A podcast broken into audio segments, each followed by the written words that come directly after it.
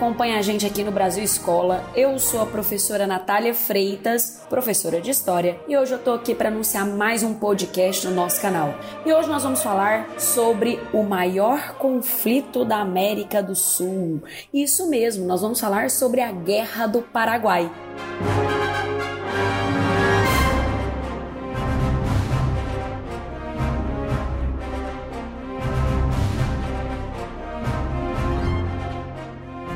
Bom, pessoal, a Guerra do Paraguai, como ficou conhecida no Brasil, também pode ser chamada de Guerra da Tríplice Aliança. Foi uma guerra que aconteceu durante o segundo reinado de Dom Pedro II e ela começa no ano de 1864 e vai até o ano de 1870. Ou seja, a gente está falando de um grande conflito que ocorreu na América do Sul na segunda metade do século XIX, no contexto do segundo reinado. Lembrando que essa guerra ela durou mais do que se esperava e envolveu quatro países. De um lado, o Paraguai, e do outro lado, a chamada Tríplice Aliança, que tinha ali três países. Tríplice Aliança. O Brasil, que era representado por uma monarquia, que era representado pelo imperador Dom Pedro II, a Argentina, que era uma república governada pelo presidente Bartolomeu Mitre, e por fim, o terceiro país aí, o Uruguai, também uma república governada pelo presidente Venâncio Flores. É importante lembrar que antes da Guerra do Paraguai começar, Dom Pedro II ele chegou a fazer várias intervenções na região platina. Ele chegou a derrubar alguns presidentes no Uruguai e também na Argentina, colocando então seus aliados no poder. E é justamente por isso quando a Guerra do Paraguai começa, tanto o Uruguai quanto a Argentina vão se posicionar ao lado do Brasil por conta dessas intervenções brasileiras anteriores na região da Bacia Platina. E essas intervenções políticas, militares na região platina vai deixar o Paraguai muito insatisfeito, porque essas intervenções vão acabar isolando o Paraguai na navegação dos rios da bacia platina. Professora, e por que essa disputa para navegar nesses rios? Gente, a gente está falando basicamente de três rios importantes o rio Paraguai, o rio Paraná e o rio Uruguai. A gente está falando de um local muito rico e estratégico para a navegação comercial. Por isso, historicamente, a região platina ela foi muito disputada desde os tempos coloniais. E, claro, essa disputa por essa região. O Paraguai é, é, uma coisa importante que a gente tem que lembrar é que o Paraguai buscava uma saída para o Oceano Atlântico, uma vez que quando o Brasil, a partir dessas intervenções, acaba isolando o Paraguai ao acesso a esses rios, o Paraguai acaba perdendo então essa saída para o Oceano Atlântico.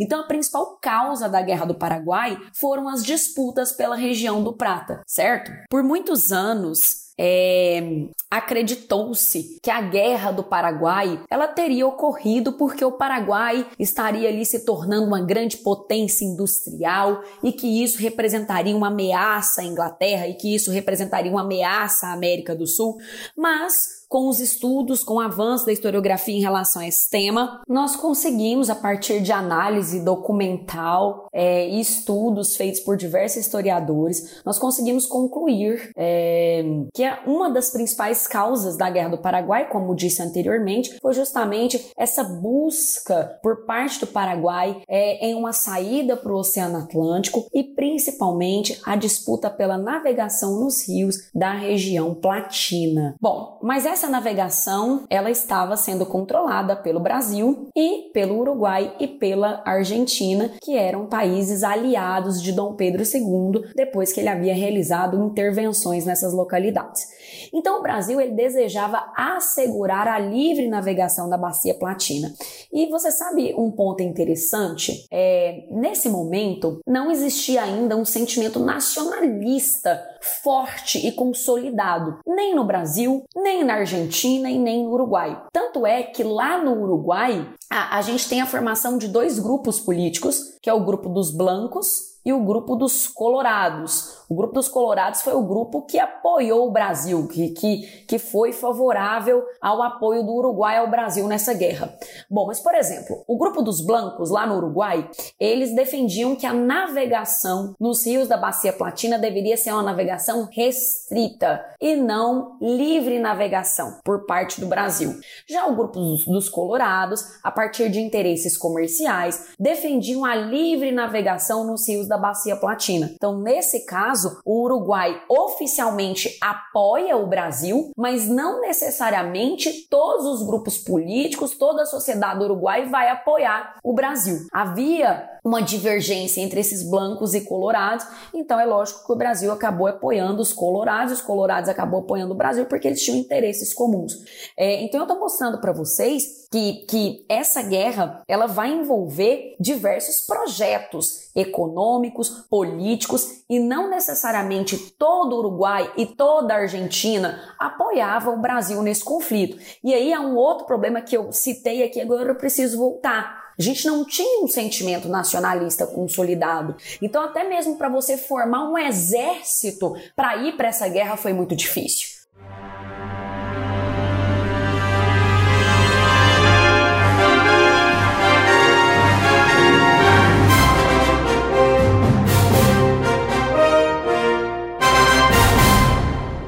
Na época, o imperador Dom Pedro II, ele abriu uma campanha chamada Voluntários da Pátria para convocar pessoas para ir para a Guerra do Paraguai.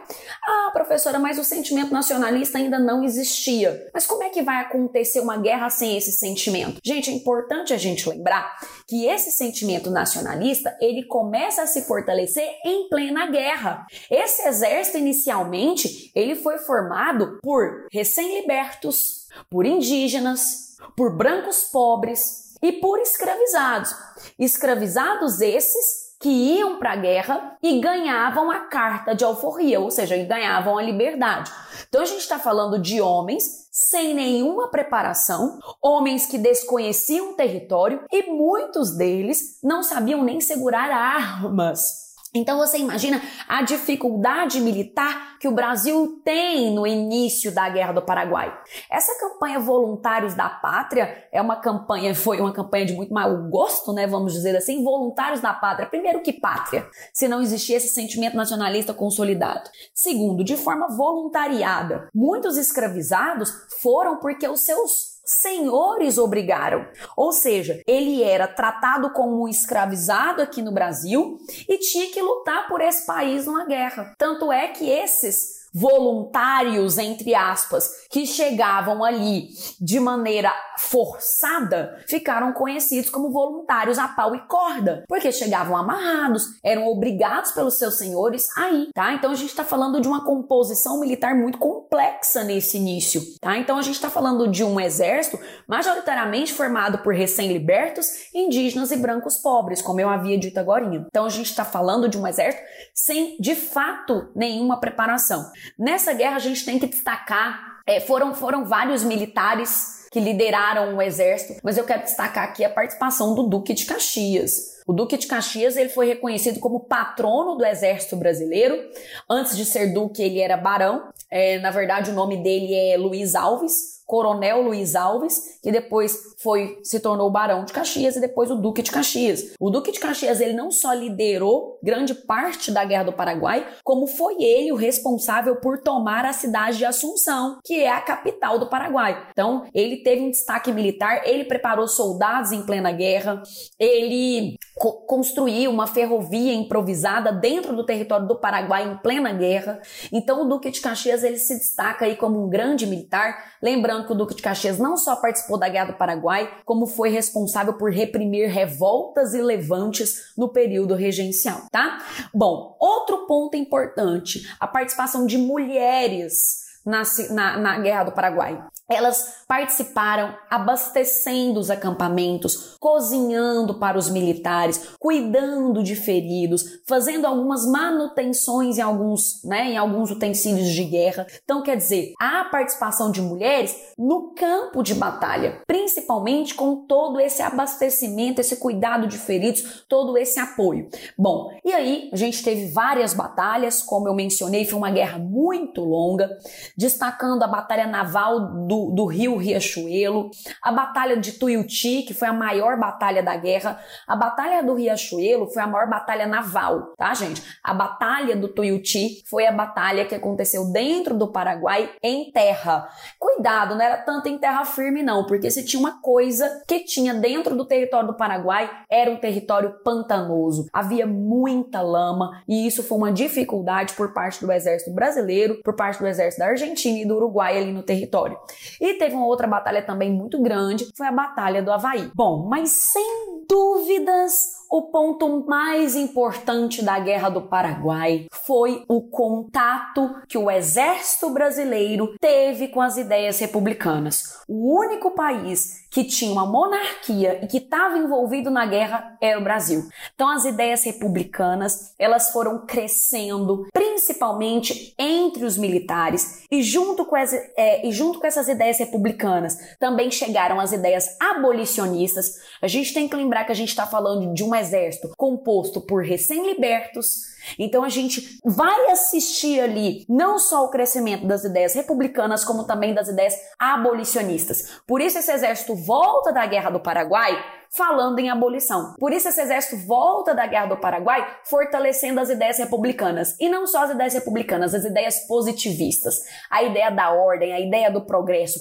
que vem com, com, com essas ideias positivistas. Não é à toa que lá em 1889, quando acontece a, a proclamação da República, a gente tem ali os militares e o exército como protagonista é, desse, desse processo, que na verdade foi um golpe, né? Foi um golpe que levou à proclamação da República. Então, gente, por favor, tá? As ideias republicanas, elas vão crescer entre os militares durante a Guerra do Paraguai. Bom, beleza. Outro ponto. Essa guerra foi uma guerra muito longa, como eu falei para vocês no início do podcast, ela começa em 1864 e vai até 1870, ali segunda metade do, do século XIX. E o desfecho foi catastrófico. Muitos homens morreram, mais da metade da população masculina no Paraguai morreu na guerra. E também por consequências da guerra, doenças, fome, arraso econômico, mulheres morreram, crianças morreram. Ali já para o finalzinho da guerra, é, quando o, o, o Paraguai já não tinha mais nenhuma condição de vencer e nem de virar, na época, o ditador e presidente do Paraguai, o, o Solano Lopes, ele chegou a colocar crianças no seu exército. É, então foi uma guerra extremamente catastrófica, não só pela guerra em si, pela, pelas armas de fogo, pelo, pelo militarismo em si, como também pelas coisas que vieram junto com essa guerra. É, o Paraguai perdeu territórios, perdeu uma parte do seu território quando a guerra acabou. Um, um, um ponto importante, e aí já para pensar o Brasil foi a institucionalização do exército. O exército que entrou na Guerra do Paraguai, um exército diferente do que saiu. O nacionalismo ele se fortaleceu ao longo da guerra, tá?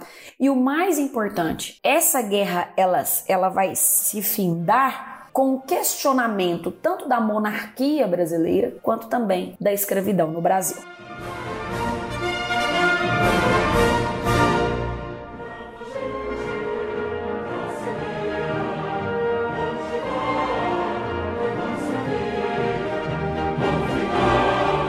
Pessoal, esses foram os principais pontos relacionados à Guerra do Paraguai, tá? Espero que vocês tenham gostado e eu encontro vocês no nosso próximo episódio, tá bom? Tchau, tchau!